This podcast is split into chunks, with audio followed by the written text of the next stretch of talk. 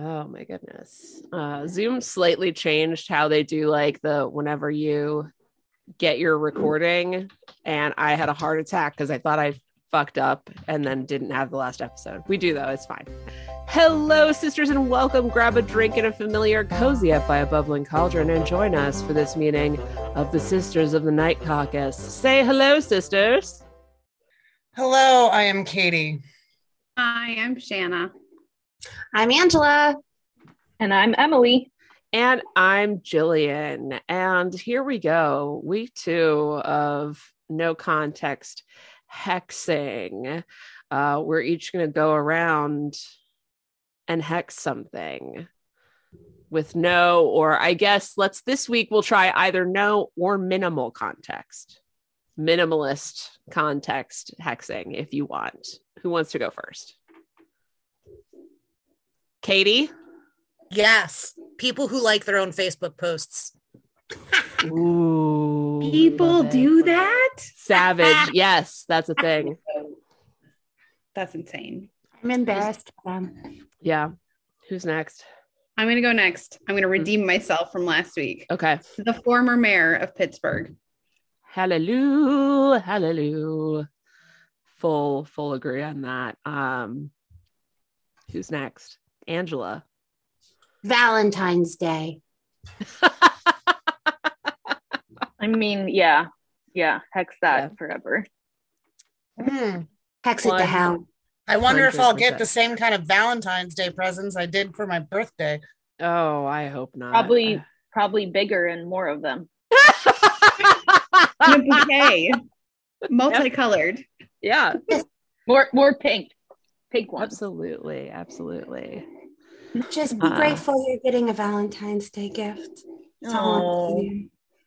Hey, listen, I, Maybe Angela, you've got tickle- you've got some kids, so you know your kids should step up on this and send you. Yeah. like, No, weird. That's card. weird. No, no, no, that's nice. It's stupid. sweet. No, no, no, no, no, no. Wait, No, listen. they should don't make you like a little handwritten co- No, construction pathetic. paper card. Yes, yes. That is what Mother's Day is for. My children are grown ass adults and they can lavishly spend Valentine's Day with their significant others or or or whomever they choose. Mhm. But that's weird. Everyone out there, now I feel pathetic. So thanks for that. I'm Listen, trying- I have a very good Valentine's relationship with Day my is stupid. spouse, and he will not buy me a Valentine's Day. He'll forget what day it either. is. So No, it's we don't. fine. It's really We fine. never have. Um oh Emily, do you have Emily. something? Yeah, someone who came to see my apartment today um, to take over my lease had a bumper sticker that said Trump 2024, take America back, or something like that, and hex everyone who is even considering getting one of those bumper stickers. Yes. 100% that. Yeah. Um see, I was hoping that uh I would get something while you all were talking and then I didn't. I mean, I I have a potential um idea. Okay, what's that? Well, no, I well, Okay. it's not gonna work. Never mind. I would like, I would I'm like gonna hex- I would like to hex my brain. I was going to say, half developed ideas. Yeah. I, I would hex my whole brain. All of my brain was wasted on the segment, and so now none of it's left. Um as always, uh, or as always, listen, we did it one time before. We'll do it again this week. We'll list our hexes. If you want more context, if you want to talk about it, we'll do it. Uh, Facebook, Twitter, or if you're extra cool and special, uh, on our Patreon, where you will get a more unedited version of our thoughts. Um, so our next our segment today, we're I'm oh god, I'm so fucking psyched. We're gonna talk about real PA trivia. Oh my god, I'm fucking thrilled. Uh, Katie, though, kick it off because you got a serious one. I do have a serious one. Um, it is Black History Month in in this, you know, nation of ours. Mhm. Um, you know, and by the way, Pennsylvania's legislature can't even like pass recognition that it's going to be Black History Month. They've tried for several years. No one will actually like pass a simple resolution. But I just really want to like lift up and remind people. I think it was a, I think it was a 2014 Southern Poverty Law Center report listed York County as the most racist county um, outside of the South in the country. Mhm. And Um, we have, as of the most recent Hate Watch report, 36 active hate groups in Pennsylvania. 15 of those are statewide. Mhm. Um, oh, wait, there's a concentration in, oh, wait, York County um, or towns in York County. So, yeah, I mean, well, let's see. Uh, York has the committee for open Mhm. debate on the Holocaust. Uh, Ugh. Elizabethtown has the H.L. Mencken Club. Gross. Elizabethtown uh-huh. of Lancaster. Yeah. Um, so you know, but I will say that uh, you know, Pittsburgh's got this thing called Act for America, which is this massive anti-Muslim group. Like really, Southern Poverty Law Center, they track these things. And the Department of Justice also tracks hate crimes, which were on the rise in 2020 in Pennsylvania as well. So, you know, there's a reason we need a Black History Month because this shit needs to be recognized. And our guest put in the chat that Allegheny must be on that list too. And uh, Angela lifted something up. Who She can add to this. Yeah. Um, I think about two weeks ago, there was a massive dump of information from um, the Telegram channels and whatnot of um, a lot of the alt right. And in that massive dump, um, it came out that they had a secret squirrel meeting of all kinds of alt right leaders in Pittsburgh this November, which is terrifying. And so, um, I mean, the FBI has gone out of their way to say over and over again that um, Allegheny County is an absolute hotbed of. of all, of, I'm, I'm not trusting. I'm not laughing because it's a funny topic. I'm- I'm- No, no. I'm Emily just put. Something Emily- in the chat, and it's so you'll find out later. But it's it's funny. But more, moral of the story is um, there is an extraordinarily dangerous amount of hate groups um, and militias activating in Allegheny County and all around them.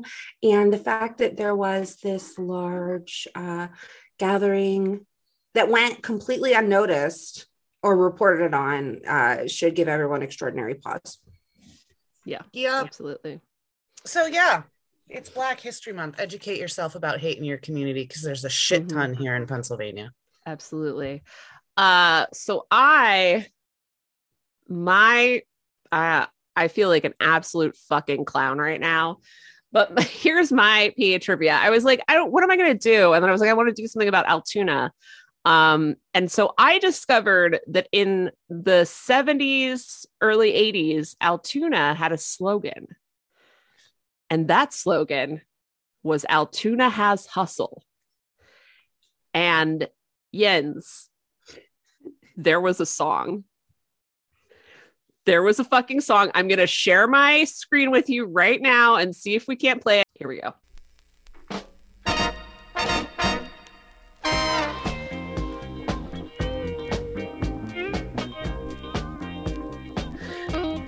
What, what do you think? I- I like this. This is good. Oh yeah. Slaps. Right? Right? Oh yeah, it really does. Yeah. Uh, so I will, of course, uh, I will, of course, um, share the link, share the YouTube link, uh, so that every- It's every the singer for me. The, the Yeah, picture of the dude with the the 70s picture, mustache. the picture of the dude, like, and I encourage you guys seriously, like, go listen to the whole song because it is a banger. Um, I think Blair, I think Blair County just found the inspiration for its Panavision uh, contribution. Uh huh. I want I want an updated version of Meet Me in Altoona. I mean, come on. I'm like, and can you see why I'm so angry that I this is the first day that I have ever known about this? I'm gonna go like cross-examine every person that I know in that has lived in Blair County that long, and I know quite a few. I'm gonna be like, why didn't you tell me? What's the matter with you? I one want to know occasional pod host Commissioner Burke fucking knows, and I I, also would want to guess know no. Well, no, because she hasn't been there that lo- she hasn't Good here point. I want to know if her predecessor, former Commissioner Gordy, knows. Oh my god. I'm gonna Former ask Donna Gordy about it. Former Commissioner Gordy is probably playing the cowbell on that. Yeah. Oh shit. That's and yeah, I gotta check my dates. Uh, but yeah, no, that's I oh, I'm so excited. This is gonna be a whole history project. I'm gonna have to like learn the entire history of both Altoona Has Hustle and Meet Me in Altoona 1982. You can find it on YouTube, uh, and of course, we'll share the link. Emily is gonna take it back with a serious one. Yes. So a couple weeks back, um, the borough of Chambersburg became the first um, municipal authority in the Commonwealth to repeal protections for residents against discrimination based on their sexual orientation, orientation, ethnicity, or gender identity. So this is one of those NDO's non-discrimination ordinances. Um, Chambersburg becomes the first out of 70 communities that had passed an NDO to um, repeal it. And they repealed it because um, in the most recent elections, the borough council flipped from Democratic majority to Republican majority. Um, and, you know, not not cool. Like this is just uh, kind of ridiculous, going backwards. Um, Mhm. But to uh, prove this point even further, I just want to read a couple of quotes from a Penn Live article on um, on these events. Um, so this quote comes from the council vice president Bill Everly, a lifelong resident of Chambersburg. We are a very diverse community. For that reason, I don't understand why we need to have special protections for people. I think by creating special protections for people, we open the door for other protections for other people. I think we need to come together and not divide us. I think this would divide us. Oh no. if yeah, we have so- protections for some people, we might protect other people. Yes, What the Katie. fuck? Katie. Katie's her head's about to explode, I can tell. Mhm. As president of my borough council, I have spent about a year trying to pass a very large ordinance, which is similar to an NDO, but it is actually what is needed to start a municipal collection of folks participating in a human relations commission. Because you have to start mm-hmm. it with municipalities and then the county can take it over. And of course, it's all overseen by the state Human Relations Commission. In conversation about that, welcome to less. Hmm. You know, one of the best responses I got from a member of the community as we're trying to do this is, well, I was bullied as a kid for being fat. I don't know what the gay kids' problems are. I got bullied too. Listen, So let me just tell you Yeah, go how ahead. much I want to light the Chambersburg Council on fire.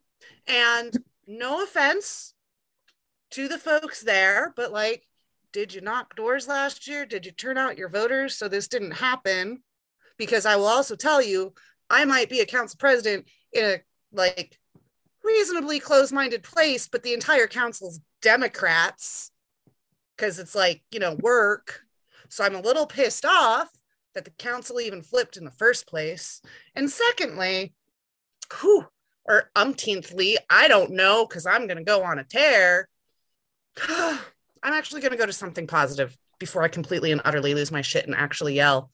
Um, kudos to all of the businesses though in Chambersburg who are standing up against this bullshit. Yes. Kudos to them and kudos to them for being really fucking public about it and showing people that there are still good people in Chambersburg. And I hope to God this really mobilizes people in 2023 to oust these sons of bitches because obviously other people didn't ask for too many more protections in the what six months that the ordinance was in place. Right. Yeah. Well, um, apparently there was it was a three hour council meeting. Well, for three hours they heard the council heard um in from this Penn Live article it says impassioned pleas from scores of borough residents overwhelmingly speaking out in support of the ordinance. Um, and only a few borough residents spoke in favor of the repeal. Um, but I mean, yeah, it's it's very much like where are the people who spoke in favor? I mean, I know many people here who would be speaking out in favor at the meeting and knocking on doors, but I feel like something about the impassioned kernel of activists in places like Chambersburg need to figure out how to get out of that, you know, little bubble isn't quite the right word, but community that has developed and reach, you know, more people to show, you know, what is wanted at an electoral level because otherwise we're just going to be in this trap. Right. And, And I think if- The vast majority of people commenting were in support of the fucking ordinance. What the hell was council thinking? Because what the fuck do they think public comment is for? Okay. is it my turn now? No, Yeah. maybe, Yes. go. possibly. Okay.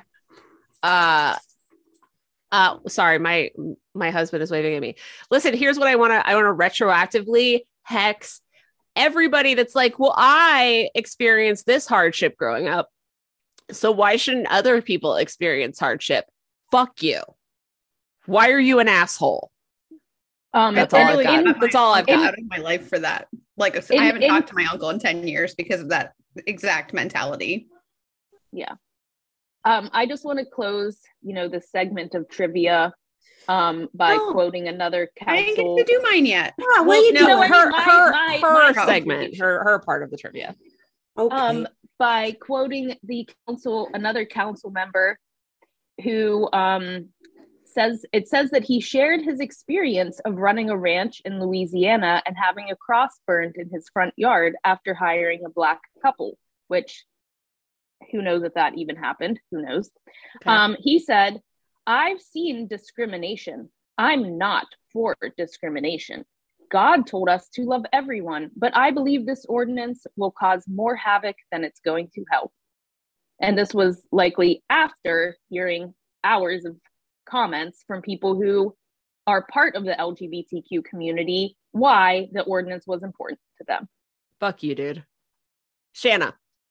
All right. Well, I feel real out of place because y'all are leveling with white supremacy and um, repealing ordinances. And I come in with Did you know that the darkest place in America is Cherry Springs State Park? Up I mean, listen, I just I presented County. to you meet me in Altoona, so I think you're fine. It's Tell us true. tell us more. Well, I'm giving you the quote dark history of Potter County. I'm going to throw another one in for Katie. So oh, I love it. I love it. Cherry Springs State Park is is believed to be one of the darkest places in America. Um, best place to go stargazing, and that is um, Potter County, way up on the New York State border. Um, also home to a tiny little town called Austin, which had a concrete dam. Which I don't know who thought that was a good idea. People in 1911, apparently. Um, and the dam failed and so it flooded the town and something like 78 people were killed and it, it basically wiped out the entire town of austin.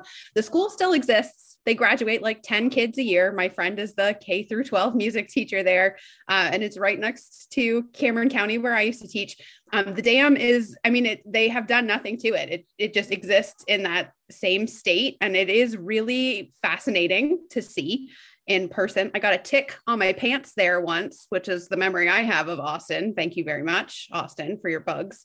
Um, but then the other thing about Potter County is that you were talking about all these white supremacy places and you didn't mention Ulysses. Oh, I forgot about like the summer picnic for neo Nazis. Yeah, Ulysses in Potter County. Again, all on this beautiful scenic Route 6, right near where I used to live and teach, um, is is very well known as as a hotbed of the Klan. Um, and like actual swastika flags hanging outside of people's houses. Um, it is horrifying. Uh, but again, there are good people everywhere. There are really, really wonderful people that live up there and have to tolerate this bullshit. Um, but there's the dark history of, of Potter County. I love it. I love that. I when I did uh one of the best county party picnics I went to was the Potter County Democratic Party picnic. I think it was 2017 and it was at the park at Austin Dam and you could like hike up there. It was absolutely wonderful. But because I also know about Ulysses, I borrowed my dad's car so I didn't have any liberal bumper stickers on it. Hmm. What year did this dam burst? 1911. 1911. Oh, that's when it burst. I thought that's when Yeah. they built it. Okay. So Angela, tell us about your your PA trivia. Okay. Uh, so I I I just wanted uh, my my PA trivia. Hold on. I had a small frog in my throat. Um, my PA trivia is pointing out that Pennsylvania has always had its share of bad political takes. Mhm. And so my trivia highlights quite possibly the worst. This is the OG PA politics bad take. And um, it belongs to the Patriot and Union newspaper of Harrisburg, which was the precursor to the Patriot News. And in November 1863, Ooh. they, yes, 1863. That was a, a lot of things happening, but one thing in specific, and that was President Lincoln's Gettysburg Address. The good, the good, wise folks at the Patriot and Union newspaper wanted their readers to know, and this is their exact quote. So We pass over, yes, very exciting. We pass over the silly remarks of the president. For the credit of the nation, we are willing that the veil of oblivion shall be dropped over them, and they shall be no more repeated or thought of. Woo, girl! If that ain't a bad historical take, Cool, cool take, bros. Like- that one aged well. aged super well, aged about as well as their newspaper. yeah yeah yeah so um, that was my pa trivia um ironically enough in 2013 um in- on the anniversary um they printed a retraction But, like, A hundred and fifty. JK bros, we were so wrong. so i find this hilarious That's Yes. amazing. so so i want you all to add that to your lexicon Mhm. um that you want the veil of oblivion to The fall. veil of oblivion. Oh Yeah. my god. So that is my P- that is my PA trivia. Bad takes, historical bad takes. I, I love it. That's you know, Pennsylvania has so much fantastic and amazing history to it. Uh, and I want to say because we have highlighted some uh just a a en of the racism uh, and homophobia, etc., of Pennsylvania. Uh, remember, Pennsylvanians, if I hear you making racist Southerner jokes, I'm gonna be like, "Have you looked at the Klan in your own backyard?" Uh, I feel Yeah. like taken together, our Yeah. trivia and facts really, really uh, provides a real microcosm of this Yeah, state. Really- absolutely. you know, it, it really distills it. You were Yeah. a ray of fucking sunshine with this trivia tonight. I mean, listen, I at least thank God I brought that song. It's needed. listen, we have a guest today, and our delightful guest uh, is PA Good Takes, PA Politics Good Takes only. Katie, why don't you introduce my emerge sister? Yes. Um, today we have Lissa Geiger Shulman. She is a policy consultant. She is a former Pennsylvania State House candidate, a former chief of staff for a member of the Pennsylvania House of Representatives, a policy wonk like me, yay, and a Pitt graduate. She is currently spending some extra time that she has right now with everything else that she does fighting against conservative narratives in regards to school boards and is being outrageously and wonderfully proactive about getting people to serve on their local democratic committees. So hello, Lissa. Hi. I feel like I need to say like long time listener, first time guest, super excited to be here. Um so we always ask women who are in or have run for office. Kind of these questions um starting with the first one well the first two. What were your experiences with misogyny on the campaign trail? How did you overcome it handle it tell people to fuck off? What worked for you? Yeah. I mean, I was in a somewhat unique position, uh, being that I was, I think, about four months pregnant when I decided to run for office. So, like, not only was I, you know, visibly a woman, I present as a woman, but I was also like had a very steadily growing belly throughout uh, my primary campaign. Um, so I, I definitely had, especially uh, during those first few months, a lot of misogyny and like specific to being a, a mom, a mom who had young kids and who had another kid on the way. So like I everything from the committee woman who every time she saw me uh, just wanted to talk about my kids, how things were going with them, like nothing. And this was somebody who I saw at many, many events. So, like, nothing about what was going on in like politics and Harrisburg, like the normal things that, you know, people who go to these type of events schmooze about and gossip about like you know hey I, when i was running like mike Turzai just left the legislature. Let's celebrate that together. Like none of that typical political small talk just like oh what are your kids up to? Who's with them tonight? All of that crap. Who's Uh, with your kids makes me insane. I just left them home by themselves.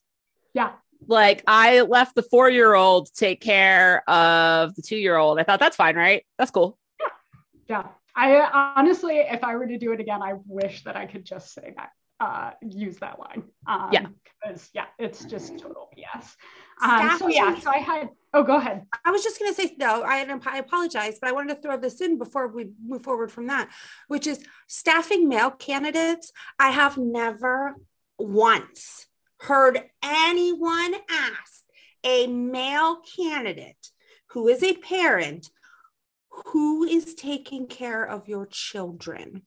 Never Yep. once.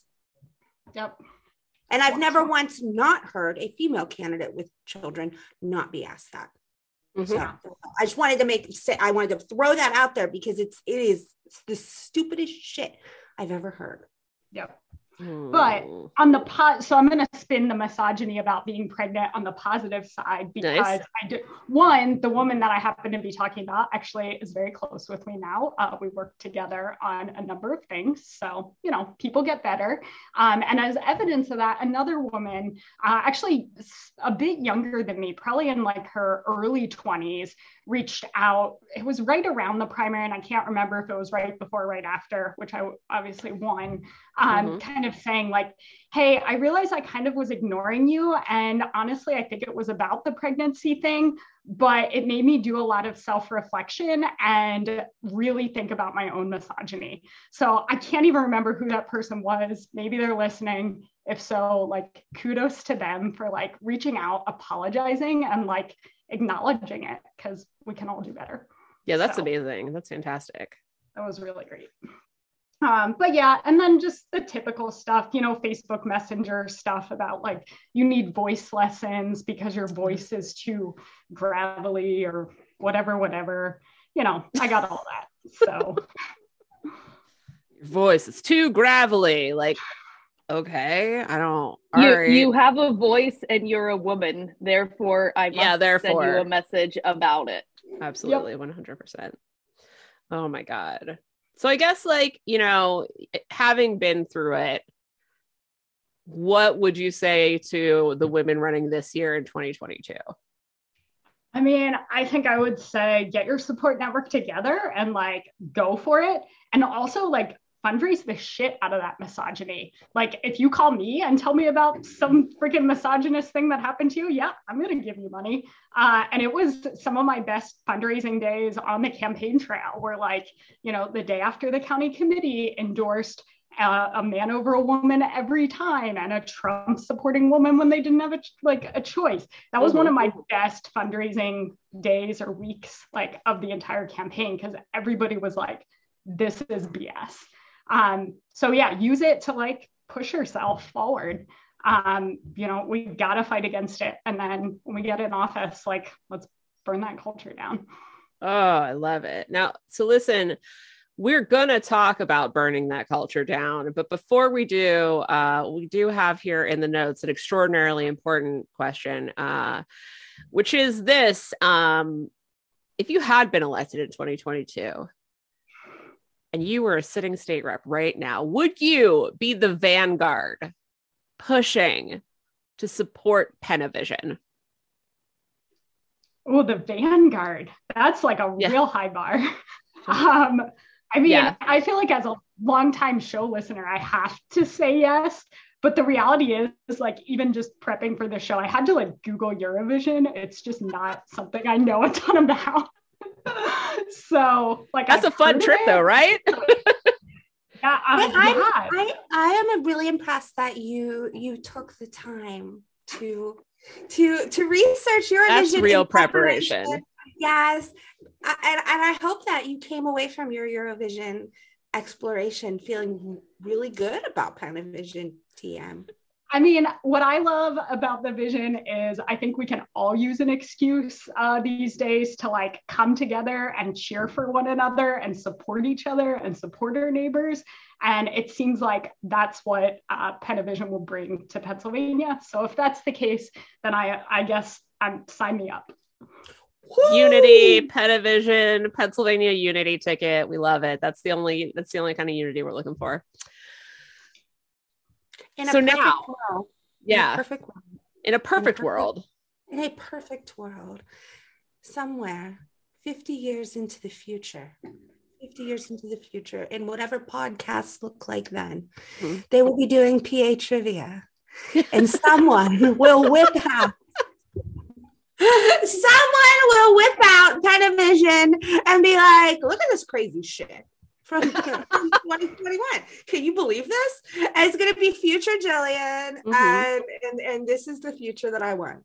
I'm gonna us, be. I'm gonna be in like uh a home or maybe I'll just be like maybe I will still be in my own home and I'll just be like chilling out in a rocking chair with like a crocheted blanket being like yeah bitches Can I just Penavision what the vision of your son just not wanting to deal with you in your old age yeah Ned's gone. You know he is putting your ass and my childless ass in a home together.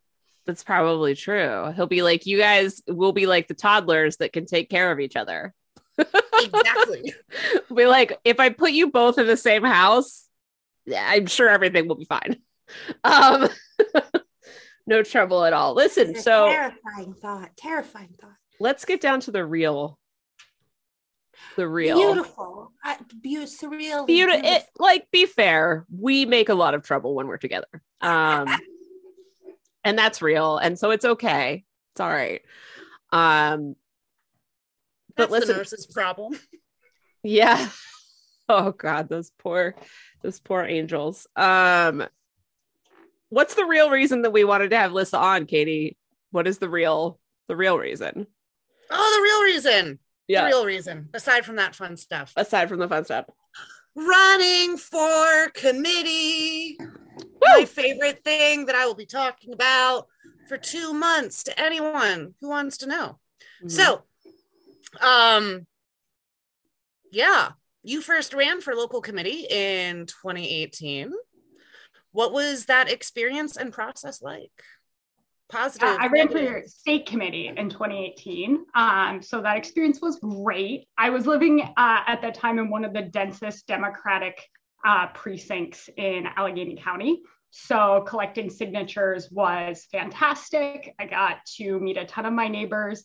Uh, my middle child at the time was a couple months old, so I got to canvas with her all bundled up under my uh, coat, which is how I knew, you know, I could do it again. When people were like, "What are you thinking?" I was like, "Yeah, that's like you just go knock the doors." Like kids most of the day at that age, so whatever. Anyhow, so I got to take her with me. I got to just like really talk about what was energizing and motivating my Democratic neighbors at the time. Felt like giving them like an excuse. I get, a lot of them don't think a lot about some of these party positions, but to connect with somebody and just kind of t- shoot the political shit, talk about what was happening at the time in the news, what they cared about, what they were thinking about primaries at that time. Um, uh, yeah, so it was it was a really fantastic experience. Just getting to know people, collecting the signatures. My county precinct seat uh, at the time was filled by another woman who um, seemed to basically be doing her job, like she was at the polls every election day. Um, so I wasn't. Uh, I chose not to take her on for a county party seat, and I was also really fortunate that the chair of my ward at the time, while um, there were probably some issues with him. He uh, allowed me to come to their meetings as part of uh, the Young Dems. I was on the board of the Young Dems of Allegheny County at the time, and he was like, "Yes, you're part of the party. You can come to our meetings." Uh, unfortunately, had I not been part of the Young Dems, he probably would not have allowed me into those meetings. So, So yeah, I have lots of things within our.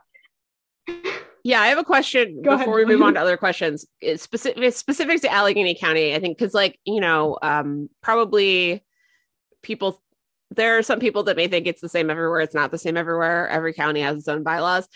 Uh, as a member of state committee, are you a member of the Allegheny County committee, like sort of ex officio, or no? you are a voting member of the county committee as Okay. a member of the committee. Um, so once I was then elected as state committee, like I had to be let in to Mhm. our ward committee meeting. I got to vote in our endorsement process, which is a whole other topic. Maybe we'll get. yeah, that's a whole other day. I, you know, got to vote for uh, the chair of our county party uh, when we reorganized um, Okay. because there was a change in leadership, like while I was serving on state committee. So yeah, I became a voting member then of the count Allegheny County, in addition to going to the state committee meetings and casting votes there. cool, as it should be, in my opinion, frankly. But yeah, uh, I'm allowed to ask a question that's like slightly off the Yeah. agenda. go for it. So like I just I'm just curious. Every time I hear people talk about the Allegheny County Democratic Committee, it's like never good, right? and like I cannot, I don't know what y'all have in the numerous rivers that are feeding your water supply, but like is everyone curmudgeon when you go to these meetings? Or like how is how is your level of engagement different from all the horrendous things that I heard while I was in the Emerge program about how your endorsement process works and like like what are what is happening? Just why? What? Yeah, I mean, I definitely think the endorsement process is a big piece of it, which basically, you know, allows the county party to demand outrageous sums of money from candidates that, in theory, is supposed to go to help the winners in November to actually like beat Republicans, but in actuality, like uh, often doesn't go to be helpful. Um, and then, you know, the way our bylaws are written, technically, um, while many local committees, uh, municipal and ward committees are starting to um, uh, politely look away, the way the bylaws are written, like whoever wins that endorsement is supposed to be the only person that committee people can volunteer for, support publicly, donate to, etc. So like a big part, in my opinion, personally, of of the problem relates to that endorsement process. But then to your point about the like curmudgeonly, like yeah, there's a lot of old white guys who are chairs of wards and municipal committees and who run things in the way that we all know old white dudes like to run things, which like involves a lot of ego, involves a lot of like hierarchical, like you will do as I say craziness. That's just like why? Like our goal as Democrats is to bring people in, engage people, and win elections. And that style ain't working. Like you all. Uh, no, I think you've got it wrong because the goal of being on a committee is to be the chair of the committee and to have people do what you want them to do. Duh. Yeah. You know, Way too many Jillian, that's right. That's how you run your committee. I know it. I've seen it in action. That's right. You just Yeah. do what do what I say. I mean, listen, Yeah, I- exactly. I, honestly, occasionally I would be thrilled to have more pushback. It's just that um, I, I hope I'm not a, a huge asshole. Jillian, what would you do if someone showed up to your endorsement meeting? If indeed you had an endorsement meeting. I had an endorsement meeting. not. Okay. But let's just say that you had a large endorsement meeting Mhm. and people came to your endorsement meeting and they were wearing their Trump gear as they stood in line to cast their endorsement votes. What would you do? I would tell them to take it off or get out. I'm just checking. I think uh, there was a lot of reasons. I think the ACDC took a lot of hits. Um, and, you know, uh, images like that were definitely, I mean, that's, the, they were, there were shocking images. There the results were shocking of the endorsement, but like, holy crap, you know? Um, So if I can chime in with like why we're trying to change that, like there's a lot of folks who are trying to change that. And so um, one of the organizations I've gotten involved with, I'm a steering committee committee member with DPAC, which is Democratic Partners of Allegheny County. We're a countywide organization. We've uh, tried really hard to recruit to our steering committee member like a very diverse group of people who actually reflect the Democratic Party uh, and and who brings some differing views about the Democratic Party, which is great. Um, but like who all together want to engage new people, encourage them to run, equip them to run, and then like equip them to be effective committee people. So back to like the goal is not to like become the chair of your committee and like go to the most legislative breakfast because elected officials want to court your vote. Like that that's not the point. It's go talk to your neighbors about the democratic candidates on the ballot about the issues that matter to them and what democrats are doing to address those things. So anyhow dpac has been running a bunch of trainings uh, over the last almost year now. Wow. Um, and uh, really trying to get people to know one that all the democratic committee precinct committee seats are up uh, on this primary ballot and then hopefully encourage them to run to you know in areas like where i am fill vacant seats because we got a lot of vacant seats in a whole bunch of committees and then to like make sure that our committee looks more like our population looks more like our party uh, Mhm. and get um, some of that you know one lane thinking uh, out of the committee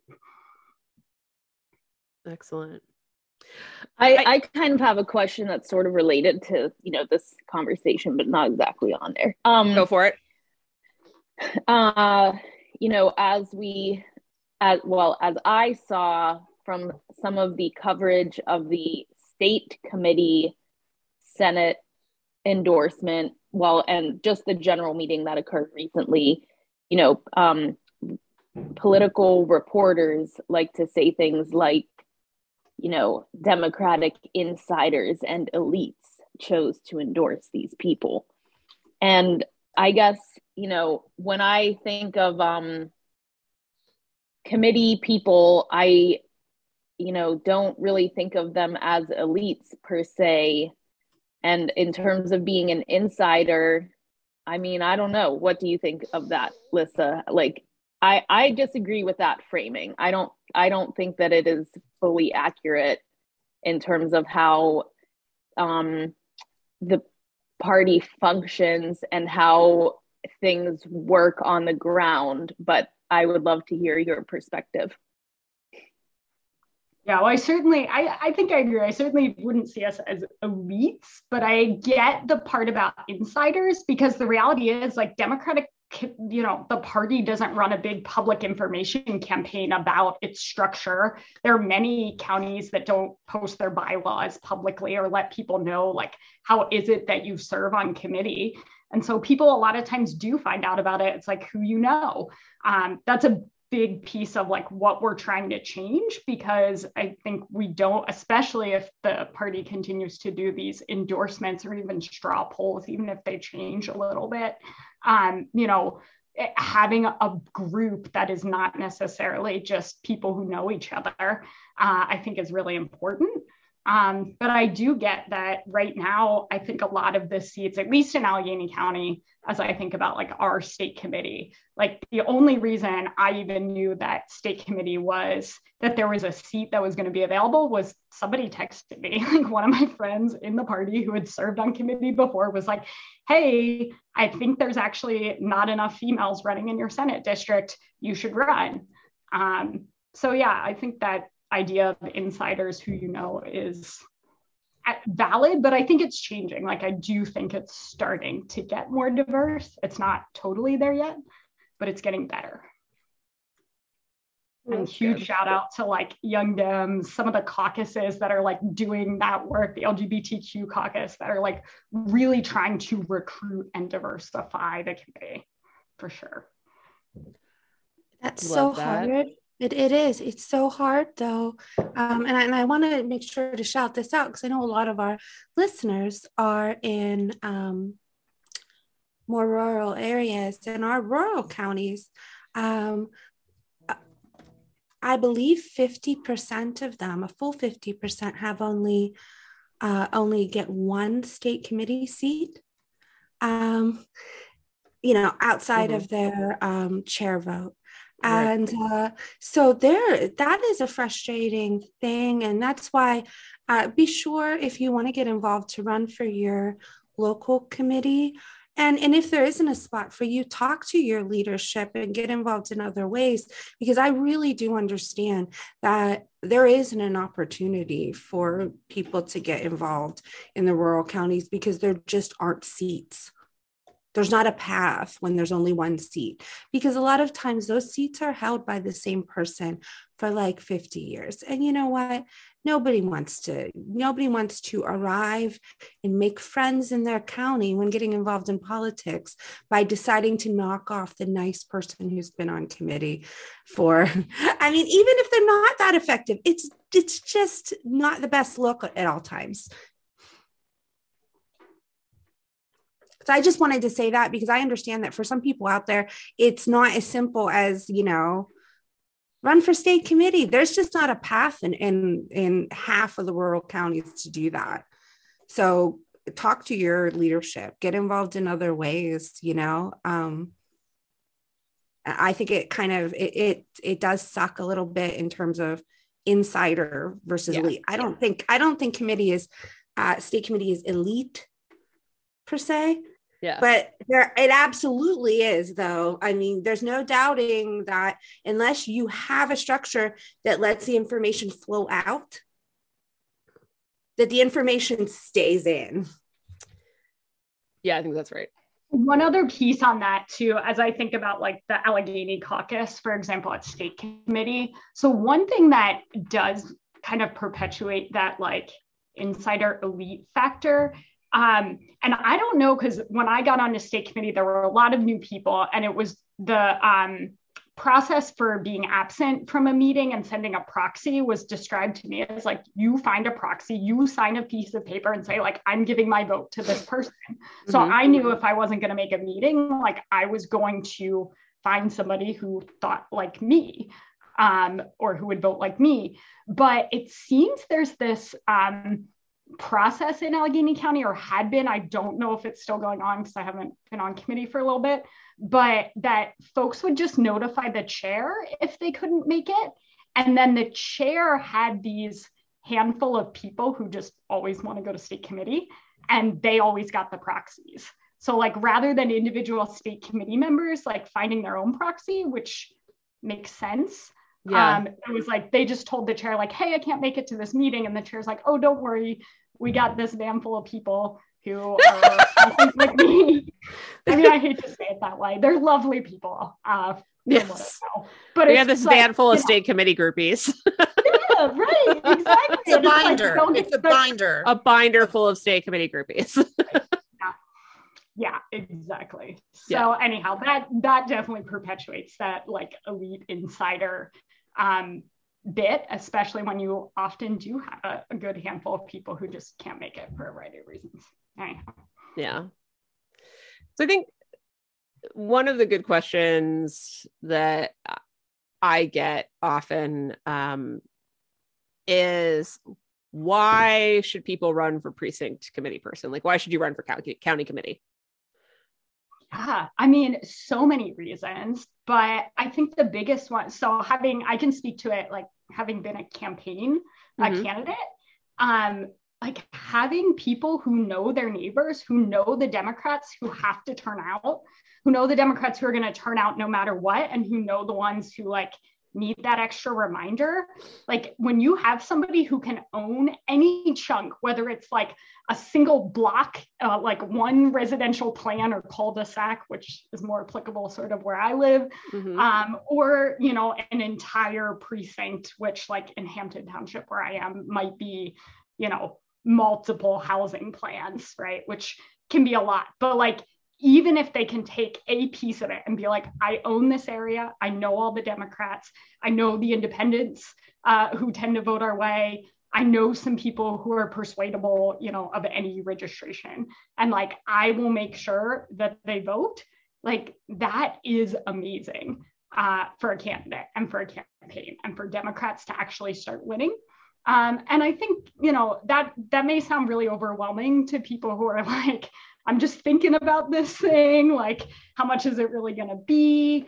Um, you know, even simple stuff like I will cover a polling location for half a day on election day. Like that is hugely helpful to campaigns so that they know that they're going to have eyes and ears on the ground if anything odd happens if an opponent shows up and starts you know chatting up the poll workers in a way that feels a little odd like knowing that you have someone there uh, who represents democrats or who represents a candidate is so helpful. So like anything from just like being able to show up on election day to like really carving out an area of like i will know the democrats in this geography is so helpful for us to start like winning more seats, getting good people into office, um, and getting rid of those Republicans. Fantastic. Yeah, I love it. Do it. Everybody run for county committee. Just freaking do it. For sure. Yeah. And I What- think, I yeah, mean, the other thing too is just like we got to start asking people. You know, it's the same thing as, um, you know, the candidates who are trying to raise money. Like you got to make those one-on-one calls and have those one-on-one meetings. That's what I've been doing. You know, I mentioned to Phil, I'm part of this countywide effort, which is DPAC. I'm also the secretary of the Hampton Democratic Committee, which is my municipality. And a lot of it has been me going through and like, who do I know in these, you know, six plans that make up this precinct where we don't have a committee man or a committee woman? Mhm. Um, and who can I cold call? Who can I like? Who's been really active in the community forum, pushing back on some of the radical crazies who are out there still supporting Trump and posting misinformation about vaccines? There's like a lot of good people who are pushing back. Like I'm logging in, looking them up. Like, hey, they live in the right area. All right, I'm gonna message them. Hey, did you know we have a Democratic committee? Like, come check us out. Um, and ask people, would you run? Would you serve? Yeah, absolutely. 100%. I love, like, frankly, um, I am 100% grateful every day of the week that I have uh, Democratic County Commissioner Laura Burke because she is digging in hardcore on our uh, county party building. And uh, I simply could not love her more for it. So, I also love that you mentioned Yeah. looking at the, the community message boards um, because I, I, I really think that when you see that person that consistently has um, those really well thought out comments and and really seems to be able to persuade people um, that because I, I, listen I, I will admit that i do the same i do the exact same thing. I'm like who is this person? How can can we get them more involved? I like the cut of their jib. They're doing a good job here you know? And uh, and i think that um, if you can withstand wading through the toxicity that um, are those community pages especially in the last you know two years um, it, it really is a good way to identify people in your community who maybe uh, you know uh, would be capable of the work and just don't even know that the work is there to be done. Yeah totally. I've messaged several and they're like huh i've been thinking about getting more involved but they're like so i've been thinking about like running for sheriff or i don't know i'm making that up but like what they think about to like mean get start to get involved is like very very different than what the actual opportunities are to get involved with our party to get to know candidates and political organizing. So um, it's been really really great to like reach out to those people let them know that there's like a neighborhood local municipal group that meets that tries to do the work of like building the democratic brand um, and then bring them in. So i've had a lot of success i mean i've gotten a lot of no's um, from people who don't want to serve or don't have time or it's too overwhelming um, but you know i've gotten at least one yes for every two no's i think roughly so just keep asking people. Oh. But I think it's work that doesn't end. Like when I went on my rant about council at the top of the episode, like there's a reason that our constable, tax collector, mayor, and all five council members in my little town, which is majority Republican, more votes for Trump in 20 than over 16, elected all fucking Democrats. And it's a lot of work. And it's like also it's like talking to those persuadable voters right? Um, you know who that is in your community. Luckily i live in a teeny tiny borough and like we know who those persuadable people are. And we had a write-in challenger to our constable candidate and um i got them a list of independents to go knock on the doors right? Like those a lot of those folks turned out. They saw them at the polls. And i think that kind of knowledge of community um, is important. And even if people say no to you don't lose their contact information if you're helping to build your county party because they might say no to you now. They might not say no to you in two years because um, who knows life circumstances but also they have their friend circles too that they could connect you with because they're like, oh, my friend Susan, she was actually telling me the other day, I told her to call you because I know you know the things. And I think that's very valuable. Shanna, it looks like you were going to say something. Yeah, just on like the importance of of getting other people to understand the importance of uh, like your county committee. I there's another podcast I like to listen to, and they like to go on tears sometimes talking about like how useless like local county Democratic parties are. And like in some places, I think that's probably absolutely true. But sure. like they're only in the state they're in because they don't have enough people doing the work. And so like I know in York, like we're we're trying, you know, but like there just hasn't been a big presence. And so that is gradually changing because we've been doing this work. I'm just really tired of people who are not involved in county party politics at all like going on these rampages about how horrible county party politics are. But like you have to be there to make the change right? So i don't know. It, it's just it's it's grueling right? I don't yeah. i don't know that it's like the most fun thing to do but it's so important. And i just wish that more people would get involved rather than just whining about it Yes. 100% accurate. Oh, I just I get so, really frustrated yeah. with the people who are like, well, it's just um, terrible garbage, and so I'm gonna choose to opt out versus like, no, I'm gonna spend time to make it better. Um, like Yeah. if we don't make it better, it um, it's going to look real bad. Not the party, but like what our elected officials are, what our you know entire makeup of our legislature and our Congress, and then like ultimately the policies that affect all of us. Um, the reason we are all Democrats, it's going to look really bad. So, yeah it absolutely starts at the bottom and that that's so so so important and i think you know it's it's hard when you feel like you're alone and that's the moment when you need to focus most on building because like yeah we all need a break from it sometimes like you know for the sake of our mental health as if that were a thing that i had.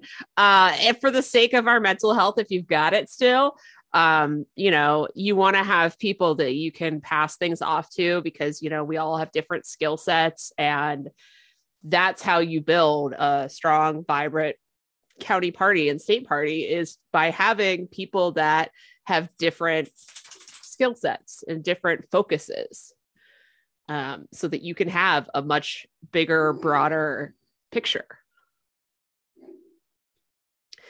So here's another question i guess. What do you think for people that are going to run for county committee what is your advice to them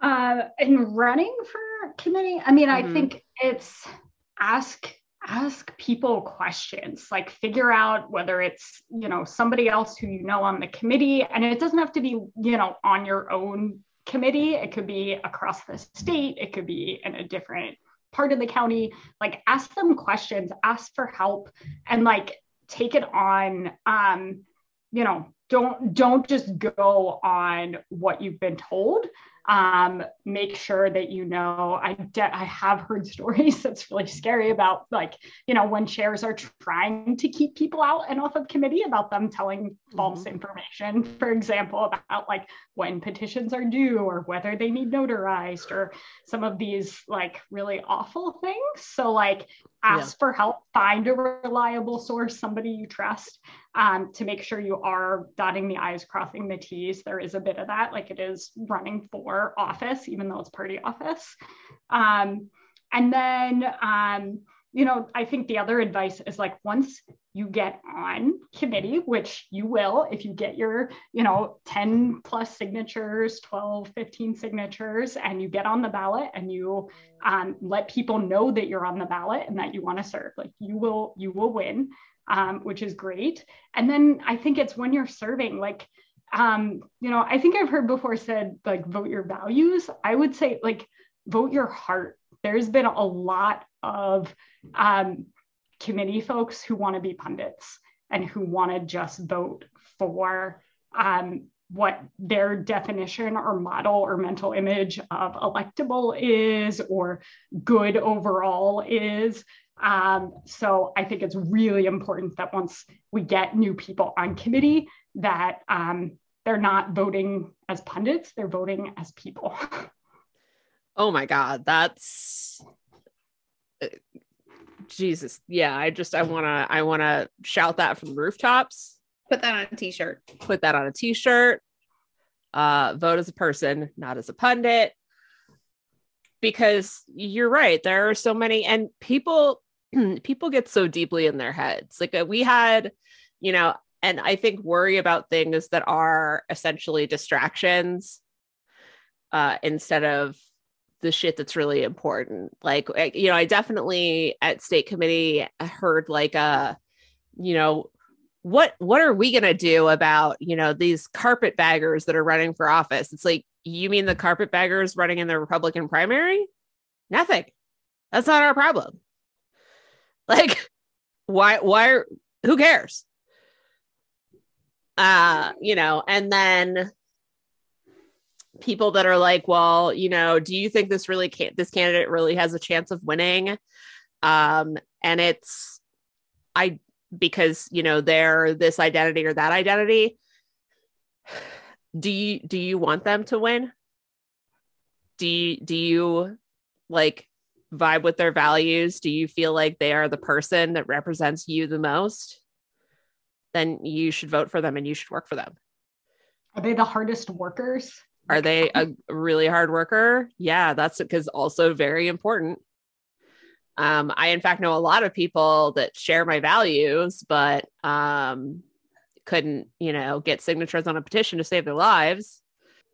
Yeah, I did. So, uh, one thing I sent out at the end of my campaign talking about, um, you know, I obviously lost for state representative, um, but there were a lot of like smaller wins that my campaign did build. And I sent out a um, email towards the end, and I got some pushback from some local committee members about the message I put out uh, that talked about the committee. Um, and I, I don't have it in front of me, so I can't quote it. It's probably a, a whole other topic um, that we, you could do a podcast on. Um, but I think one of the things that was really frustrating for me, even in addressing it, and of course, I talked to those committee people because I want them to stay involved. But like the reality of like who did a lot of work in 2020, and by work, I mean like who contacted voters, who staffed polling locations, who um, showed up for phone banks and canvases. Like it, in a lot of areas, it's not committee people, it is other grassroots activists. And I don't mean to, you know, demean any of the committee people who do Right. do it.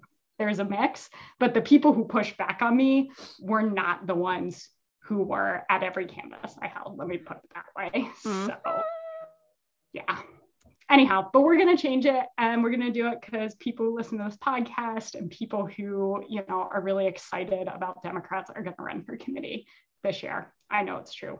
So that's why I I'm love it. That's This the is kind of perfect. optimism we need. Oh, bless. Uh, that's a perfect. I feel like that's a perfect spot. Speaking of rejuvenating committees and uh, just like building the Democratic Party that you want to see in the world, I think we have a very special announcement from somebody. Katie? Yeah. Um so uh by the time this episode airs, it should be public because maybe we'll have some fucking petition dates by then. But yes, I am running for the Centre County Democratic Committee chair.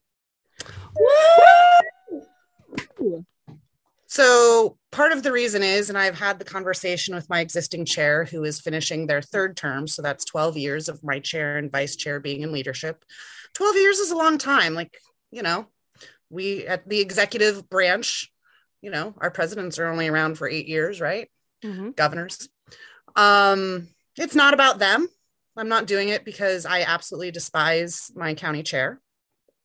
Um, but I think the way politics is shifting um, in this county and the way tactics of campaigns are shifting Mm-hmm. and things like that, I think um, I think I'm the right person for that. And I've got a fun slate, and I think you know I said it on the last podcast episode that there's a lot of people who are trying to hold on to things who keep saying that they want a big tent party but they actually aren't doing the the coalition building work to do that Mhm. and that's a skill set i have that i'm going to bring so yeah i'm running for Yes. 2020 chair I love it Officially. so much. official announcement Uh, I'm so excited because I hope that Katie and I can be county chairs together. But yes and i'm going to encourage people and other people, maybe other people on this podcast might become county chairs. Uh, and uh, not naming names, just saying. Not, not me. Not you, because you'll be in Maybe- you'll be in Brussels.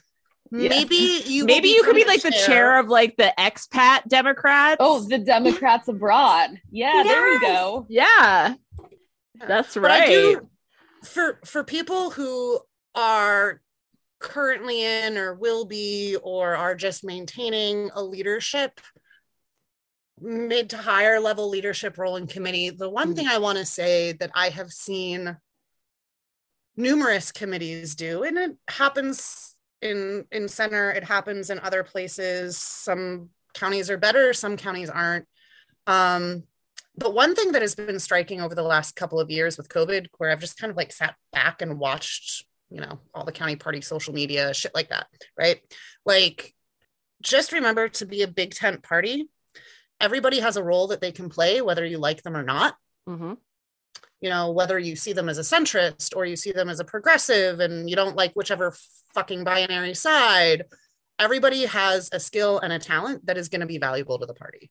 Whether it is knocking doors, writing checks, writing letters to the editor, and just find a way to bring people in because it'll be stronger. And that's the point. Absolutely, 100%. Um, so, yeah, we're never going to stop singing the praises of being on your county committee. And thank you so much, Lissa, for joining us. We love having Thanks you. for having me. Absolutely. Any, anytime. Uh, listen, we got events. Uh, let us not forget. Last week we told you about it. Shanna told you about it. The York Dems committee training. It's tomorrow. So that's February 10th. So do that. Um, on February 17th is Race in Railroad City celebrating Black history. That's an event uh, at the Railroaders Museum in Altoona. Uh, and you can find it uh, on Facebook or the Railroaders Museum website, and we'll get you the links to that. And keep looking in your area, see what you got. I bet there's something. Patreon gang. If you want the behind the scenes, if you want the behind the scenes jam, then you've got to get on our Patreon, $5 a month at a minimum. Uh, will get you access to our Discord. Um, we are working steadily on doing uh, new patron exclusive content. Um, you know, we got goals for this year, and you can help us with those goals if you join our patron Patreon. So please come do that. And with that, I will say many thanks, all the thanks to uh, our fantastic guest, Lissa Geiger Shulman, to my delightful co witches, Katie, Shanna, Angela, and Emily. Obviously, our wonderful and mysterious and delightful producer, Dr. Ack. Don't forget to follow us on Twitter and Instagram at the Night Caucus. Subscribe and rate us on Apple Pods. Spotify, or wherever you listen to your pods. And of course, come join our community by becoming a Patreon supporter. And without further ado, I'm going to take us back to meet me in Altoona. Yes. And I'll meet you where they're gonna put a smile on your face. So meet me in Altoona and share with me their hospitality.